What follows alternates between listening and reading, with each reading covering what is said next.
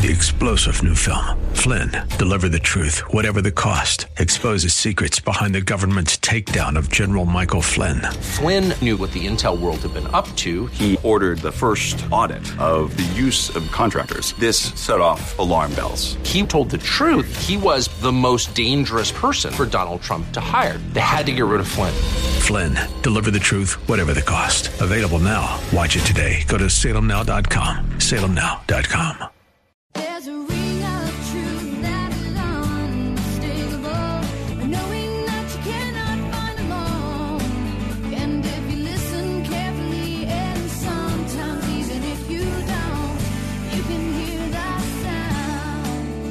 Thanks for joining us for today's edition of Ring of Truth with our pastor and teacher, Dan Sexton, Senior Pastor of Calvary Chapel, Ellicott City. Please join Pastor Dan as he teaches through God's Word. And listen, listen. God doesn't change. He doesn't change. He, he doesn't change with the culture. Our culture changes. And the morality of our culture changes. But God doesn't change His morality. And so, even if the culture says something is right, or something is legal, God's standard of judgment is His Word. And He doesn't change that. Today, Pastor Dan talks about how God and His Word remain the same throughout all time. Have you ever had a problem with something and then grown used to it? Our world is ever changing, and we become calloused to things. Pastor Dan reminds us today that although we change and our world changes, God remains the same, both His love and His Word. He isn't fickle like us, He doesn't change His mind. When He loves people, He loves them forever. And when He hates something, He's not going to change His mind about it. And now, open your Bibles to the book of Isaiah, chapter 66, as we join Pastor Dan for today's edition of Ring of Truth. Empty religion hates genuine faith. You see that with Jesus Christ. It was the religious leaders who had an empty religion who hated Jesus Christ, who plotted to kill him and saw to his crucifixion because Jesus had a real relationship with the Father. Empty religion is threatened by genuine faith and hates genuine faith. Some of you I know come from families where there's religious people in your family, and they don't like that you're born again. and when you bring up Jesus, they don't want to hear you talk about Jesus. Even though they're religious and they go to church, they don't like you talking about Jesus. And you might think, well, what, what's the deal? Like, you go to church, like, you're a Christian, I'm a Christian. Why is this so offensive to you? Because religious people don't like people with genuine faith. makes them uncomfortable. Where you could speak to a stranger, if they're a brother or sister in Christ, man, it's like you guys have known each other your whole life. You know, again, we were in Texas, we talked to several people that were believers and just had great fellowship, just in the middle of a store or at a restaurant, just talking about the Lord. There's an instant connection there with another true believer. But there's a resistance there with somebody who's just religious, right?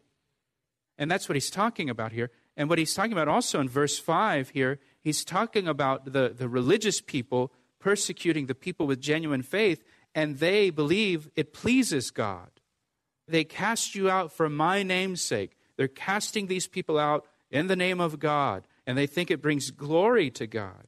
You know, the Apostle Paul is an example of someone like this. Before his conversion, when he was Saul of Tarsus, remember he persecuted Christians. And he thought he was doing the Lord's work when he did it. He thought he was bringing glory to God. And the Lord says here, He says, those people, those religious people who are persecuting those of genuine faith, He says, they will be ashamed in the end at the judgment. Because what's Jesus going to say to them? Depart from me, I never knew you. Lord, didn't we do many wonderful works in your name? Didn't we work miracles? Didn't we cast out people in your name? And he's going to say, Depart from me. I never knew you, you who work lawlessness. Verse 6 The sound of noise from the city, a voice from the temple, the voice of the Lord, who fully repays his enemies. Before she was in labor, she gave birth. Before her pain came, she delivered a male child. Who has heard such a thing? Who has seen such things? Shall the earth be made to give birth in one day, or shall a nation be born at once? For as soon as Zion was in labor, she gave birth to her children. And here Isaiah prophesies of a day when victory will come easily to Jerusalem and she will give birth, so to speak, without pain. The city uh, will be born again, the nation will be born again without pain. The Lord says here, Who has heard of such a thing? It will be the work of God. In verse 8, again, Isaiah prophetically speaks of the nation of Israel being born in one day. And he's saying, Who's ever heard of such a thing? And Israel was born politically as a nation in one day in our generation. May 14th, 1948. That's the day Israel was born politically. She has not been born spiritually. She hasn't been born again, right? You had a physical birth and you had a spiritual birth. You were born again. Israel has been born physically as a nation, it has not been born spiritually, it has not been born again. That spiritual birth, we're told in the Bible, will take place during the Great Tribulation period. Uh, in Ezekiel, Ezekiel 37, Ezekiel has a vision of a valley of dry bones, and those bones come back together, and, and skin and flesh comes on the bones, and then God breathes life into them. And God tells us in Ezekiel 37 that He's speaking of and describing the nation of Israel being brought back together as a nation. And God has started to bring the nation of Israel back together physically, but hasn't yet breathed His Spirit into the nation of Israel. They haven't been born spiritually yet, only physically. That spiritual birth will come later in the Great Tribulation period. That's when they'll experience their spiritual birth. Verse 9 says, Shall I bring to the time of birth and not cause delivery, says the Lord? And, and here the Lord says he, He's going to bring it to pass. He's not going to bring the nation to birth and you know go through the labor or whatever, and then the birth never takes place.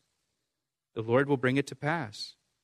Rejoice with Jerusalem and be glad with her, all you who love her. Rejoice for joy with her, all you who mourn for her, because Jerusalem will be destroyed by the Babylonians. That you may feed and be satisfied with the consolation of her bosom, that you may drink deeply and be delighted with the abundance of her glory. For thus says the Lord Behold, I will extend peace to her like a river. Does it sound familiar? Or the hymn, It Is Well? Right? When peace like a river attendeth to my soul. I will extend peace to her. Speaking of Jerusalem, like a river. Ezekiel 47 describes a river flowing from the temple during the kingdom age when Christ is reigning on the earth. A river flowing from the temple out of Jerusalem. And it's a river of life uh, flowing all the way down to the Dead Sea and bringing life to all who drink from it. I will extend peace to her like a river, and the glory of the Gentiles like a flowing stream. Then you shall feed. On her sides shall you be carried and be dandled like on her knees. As one whom his mother comforts, so will I comfort you, and you shall be comforted in Jerusalem. When you shall see this, your heart shall rejoice, and your bones shall flourish like grass the hand of the Lord shall be known to his servants, and his indignation to his enemies. He says here, God's people will rejoice when they see Jerusalem flourishing and prospering again. And the reason they're going to rejoice is because that will be fulfilled during the reign of Christ and the kingdom age. And so once Jerusalem is flourishing, that means that Christ is reigning. And that's why we rejoice. Notice at the end of verse 14 again, that the hand of the Lord shall be known to his servants and his indignation to his enemies. And so there's the two groups here his servants and his enemies.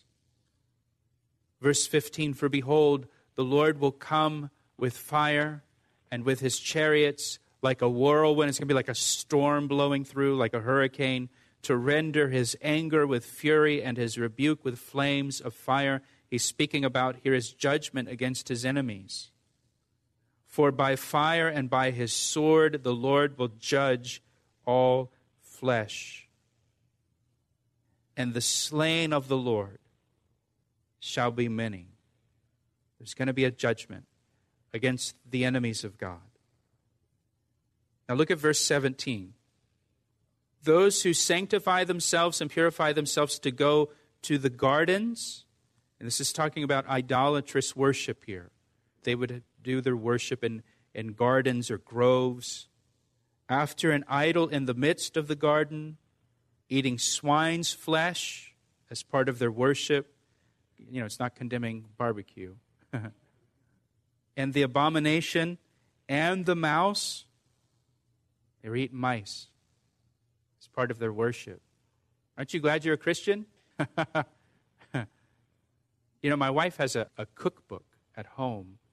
It's a congressional cookbook, it's a collection of recipes from first ladies and members of Congress throughout our nation's history.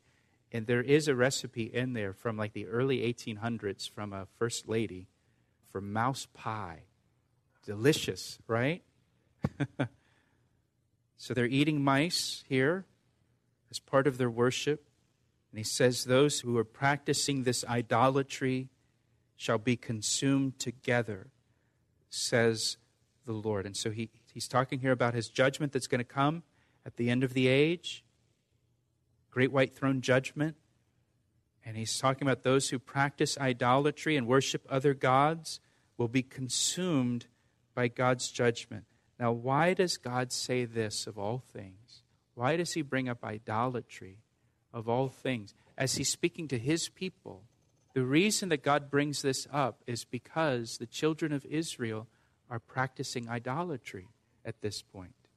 They're still worshiping Yahweh, they're still worshiping Jehovah, they're still doing their temple worship. It's empty religion. But what they've done is they have added and incorporated idolatry. And they have been deceived into thinking that this is acceptable to God. You're listening to Ring of Truth with Pastor Dan Sexton of Calvary Chapel, Ellicott City, Maryland. We'll return to the second half of today's message in a moment. But first, here's a word from Pastor Dan. It's my privilege to share the Word of God with you through our radio ministry, Ring of Truth. Thank you for tuning in each day. Hey, I would love to hear from you. Will you take a moment to email me to tell me how these daily studies have ministered to you? I want to hear your story. You can email me through our website at calvaryec.com. That's calvaryec.com. Thanks, Pastor Dan. Now let's join him again for the conclusion of today's edition of Ring of Truth. As long as they're still worshiping Jehovah and still keeping the feast and the sacrifices and everything, that it's okay then if they also go into these gardens and worship these other idols. And what God does here is God tells them that He will judge them for their idolatry. They thought that God would accept it, that God wouldn't judge them, and God clearly tells them here those that practice those things will be judged. And what, what I'm pointing out to you is that God speaks here right into their culture of that day, right into the morality of their day. This is something that they were doing as a culture, as a people, as a nation. And it was something that was accepted culturally, it was normalized culturally. And God says, I'm going to judge that behavior. And listen, listen, God doesn't change. He doesn't change. He, do, he doesn't change with the culture. Our culture changes. And the morality of our culture changes. But God doesn't change his morality. And so, even if the culture says something is right or something is legal, God's standard of judgment is his word. And he doesn't change that. And so here he, he speaks right into his culture, that culture, to say, these things that you're doing that you think are acceptable, I'm going to judge you for those things. Verse 18, he says, For I know their works and their thoughts. It shall be that I will gather all nations and tongues, and they shall come and see my glory. Remember that wonderful verse in Revelation chapter 5 where it talks about people from every tongue and tribe and people and nation shall be gathered around the throne of God in heaven and worship him. And here we see the Lord says, I will gather all nations and tongues, and they shall come and they shall see my glory. I will set a sign among them, and those among them who escape I will send to the nations, to Tarshish and Pul and Lud, who draw the bow, and Tubal and Javan, to the coastlands afar off, who have not heard my fame, nor seen my glory. And they shall declare my glory among the Gentiles. Here, God, I love verse 19. God says that He's going to send messengers to all the nations, messengers who will declare what He's done and declare His glory to them. And then in the New Testament, what do you see Jesus do? He gives the Great Commission to us, and He tells His disciples to go to all the nations and preach the gospel. Go to all the nations and tell those nations what God has done for them by sending his son to die on the cross so that they could be forgiven, so that they could be reconciled to God. And you have missionaries going out all over the world, throughout the church age, even today, who are going to people who've never heard of God, who've never heard of his glory, who've never heard the story of what his son has done. And they're going and declaring this good news to the nations. And it's going to continue on through the church age we're told in the Bible it's going to continue on in the Great Tribulation, where there's going to, you know, it talks about the 144,000 uh, in the book of Revelation who are going to be missionaries all over the world and, and declaring what God has done. And it talks about in Revelation how there'll be angels in the heavens declaring the everlasting gospel so that everyone on the earth will hear the good news of what God has done for them. And you see it all the way back here in Isaiah this promise where God's going to go and he's going to send out people to the nations to declare his glory among the Gentiles. Verse 20, here's what's going to happen as a result. Then they shall bring all your brethren for an offering to the Lord out of all the nations on horses and in chariots and in uh, litters, on mules and on camels to my holy mountain Jerusalem, says the Lord, as the children of Israel bring an offering in a clean vessel into the house of the Lord God, and I will also take some of them for priests and Levites, says the Lord. For as the new heavens and the new earth which I will make shall remain before me, says the Lord, so shall your descendants and your name remain. And it shall come to pass that from one new moon to another, and from one Sabbath to another, all flesh shall come to worship before me, says the Lord. This is describing the kingdom age when all the nations, people from all over the world, are going to go up to Jerusalem to worship Jesus Christ and to hear him teach and share the word.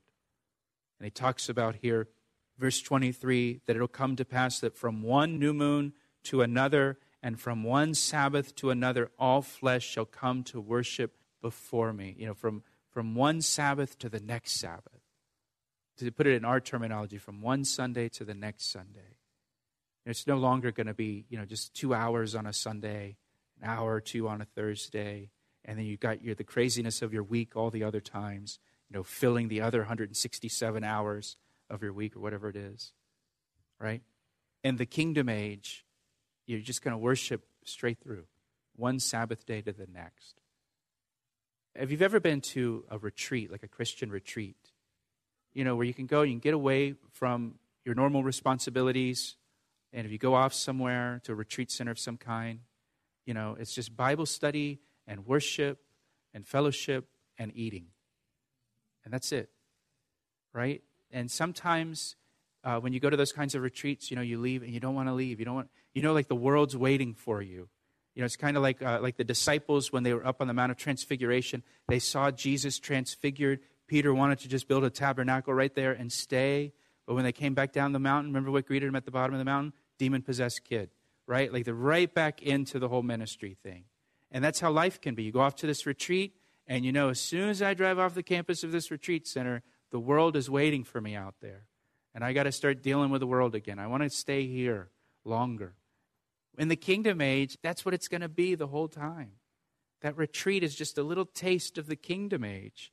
And when the kingdom age is just going to be worshiping Jesus from Sabbath day to, to Sabbath day, it's just this ongoing, glorious time that we're going to have.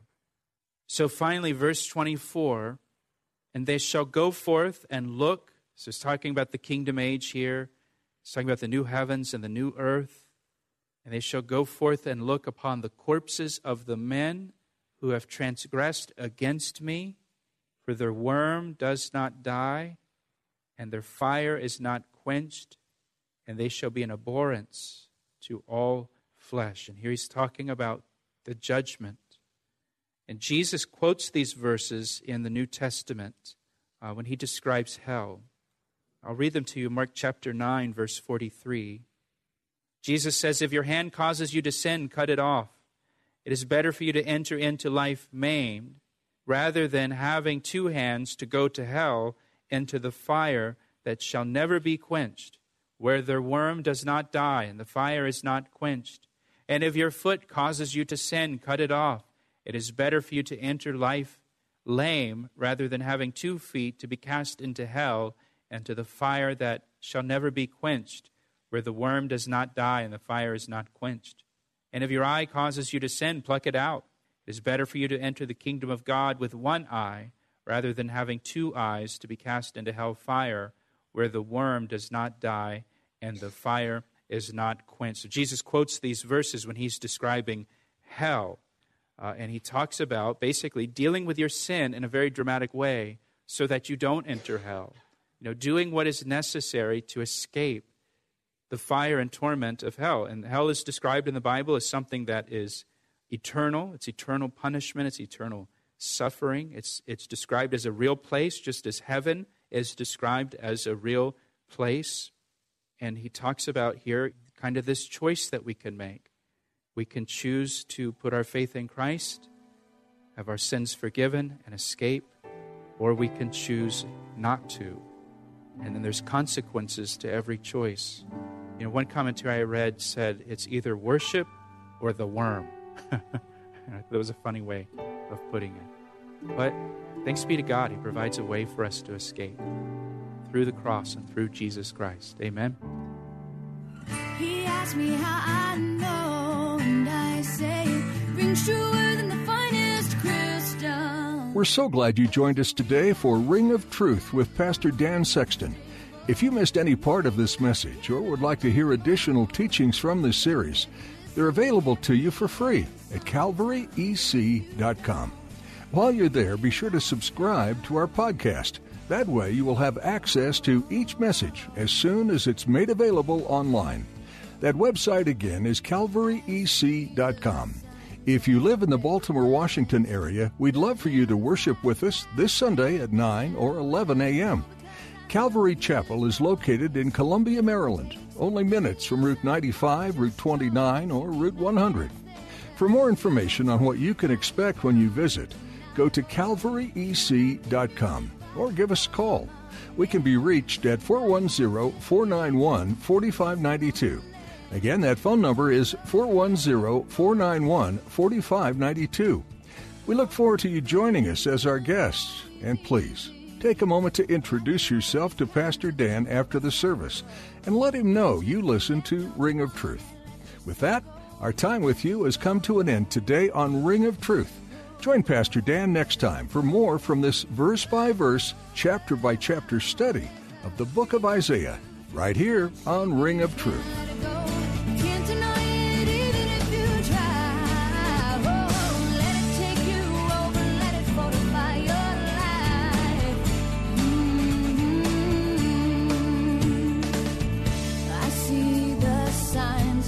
recognize the hands that.